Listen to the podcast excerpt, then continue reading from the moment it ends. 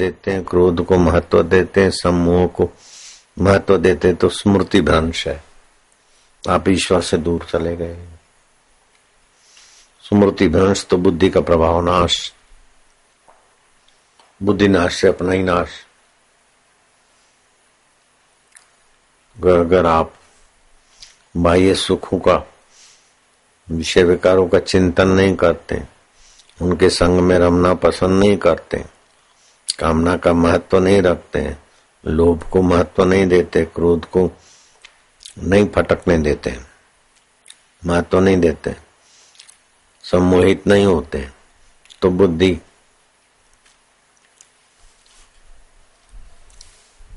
जहाँ विश्रांति पाती है, वही तो ईश्वर है। मन और बुद्धि को काम, क्रोध, विषय, विकार रहित जहाँ सुख मिलता है, वही ईश्वर है। वही ईश्वर है। निर्विकारी सुख जहाँ है, वहाँ ईश्वर है। उससे बुद्धि पुष्ट होती है। जब मन के कहने में चलती है, बुद्धि तो कमज़ोर हो जाती मन विकारों के कहने में होता है। देखना, सूंघना, स्पर्श करना, ये काम बेकार ये वो सब। जब विकारों के पक्ष में मन होता है तो बुद्धि को घसीटता है तो अधोगति के तरफ़ जाते हैं। जब ईश्वर का चिंतन करके निश्चिंत अवस्था में होते हैं। तो बुद्धि में ईश्वर तत्व का ज्ञान होता है।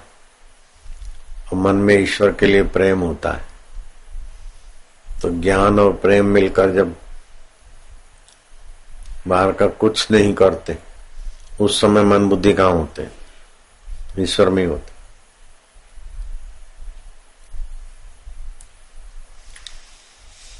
जो संसारी बखेड़े में होता है, तब तो संसार में होता है, लेकिन संसारी बखेड़ा नहीं है। आलस्य, निद्रा, तंद्रा भी नहीं है। उस समय मन बुद्धि कहाँ रहता है? वही तो ईश्वर है।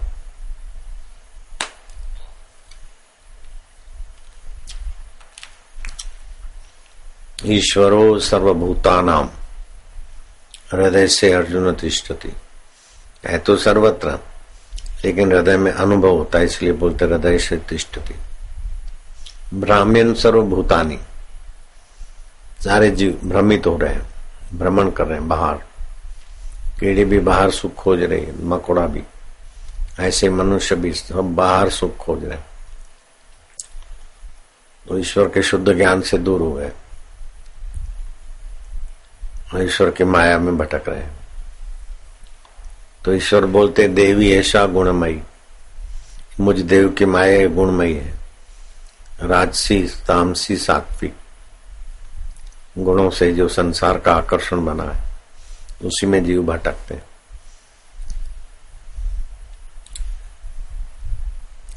मामेव प्रपद्यंते जो मुझे प्रपन्न होता है।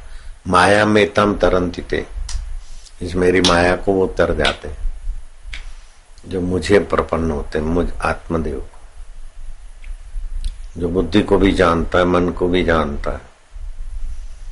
और मन बुद्धि को जहाँ विश्रांति मिलती है, ऐसे मुझे आत्मदेव की शरण आता है, वो मुझे पा लेता है।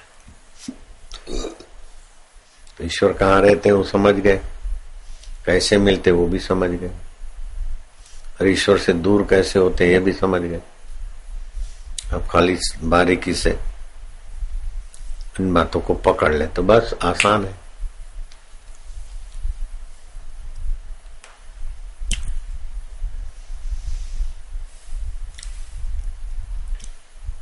डिग्रियाँ हासिल करने से ईश्वर के साथ कोई संबंध नहीं। डिग्री पाएँगे तो ईश्वर मिलेगा, नहीं।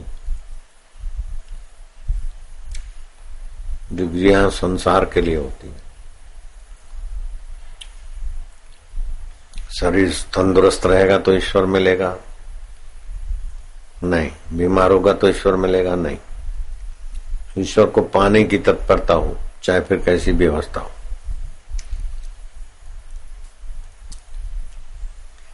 ऐसा हो जाए, ऐसा बन जाए, आप जैसा बनो तो मेरे जैसी दाढ़ी हो। मेरे जैसा शरीर करके थोड़ी बनना है। मेरे जैसा बनना है तो मेरे को जो गुरु जी ने समझाया,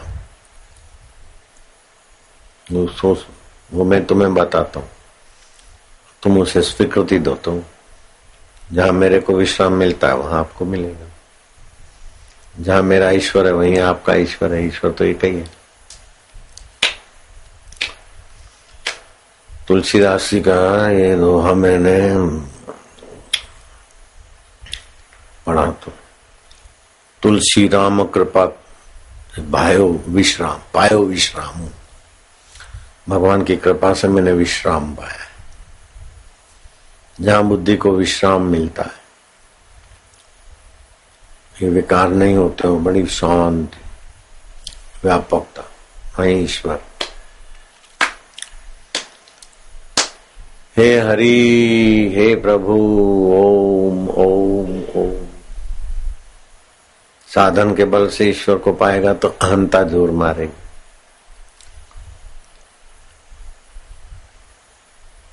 साधन तो करे लेकिन ईश्वर की प्रीति, ईश्वर का ज्ञान। विभीषण में ज्ञान जन्य दरिद्रता थी। सोने की लंका थी वस्तु जन्य दरिद्रता नहीं थी। रावण में भावजन्य दरिद्रता थी। सब कुछ होते हुए भी इससे और सुंदर मिले, सुंदरी मिले। भावजन्य दरिद्रता विभीषण में सुंदरियों का या किसी चीज़ वस्तु का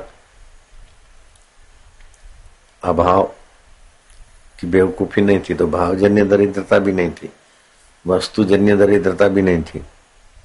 लेकिन विभीषण में ज्ञानजन्य दरिद्रता थी। मैं तो रावण का भाई हूँ। राक्षस, भगवान के दुश्मन का भाई, भगवान कैसे स्वीकार करेंगे? जब हनुमान जी ने सत्संग सुनाया, भावजन्य दरिद्रता, ज्ञानजन्य दरिद्रता चली गई। ज्ञानजन्य दरिद्रता नहीं रहती तो भावजन्य दरिद्रता, वस्तुजन्य दरिद्रता का महत्व ही नहीं। सुखदेव जी में ज्ञान था पूर्ण तो वस्तुओं की कमी थी। फिर भी दुखी नहीं रहे। और भाव। में दरिद्रता ही नहीं थी, तृप्त थे। तो ज्ञान, जन्य, धन, सारी दरिद्रताओं को हर लेता है। और जितनी ज़्यादा संसार की इच्छा है उतना वो ज़्यादा कंगला। जितनी कम इच्छा है उतना कम कंगला। अब इच्छा ही नहीं है तो ईश्वर है, साक्षात ब्रह्म है वो तो। चाह चमारी चूहरी अति नीचन की नीच तू तो पूर्ण ब्रह्म था जो चाह न होती बीज। कोई वास्ता नहीं तो रद उस समय जो शांति है, आनंद है, वही तो ईश्वर है।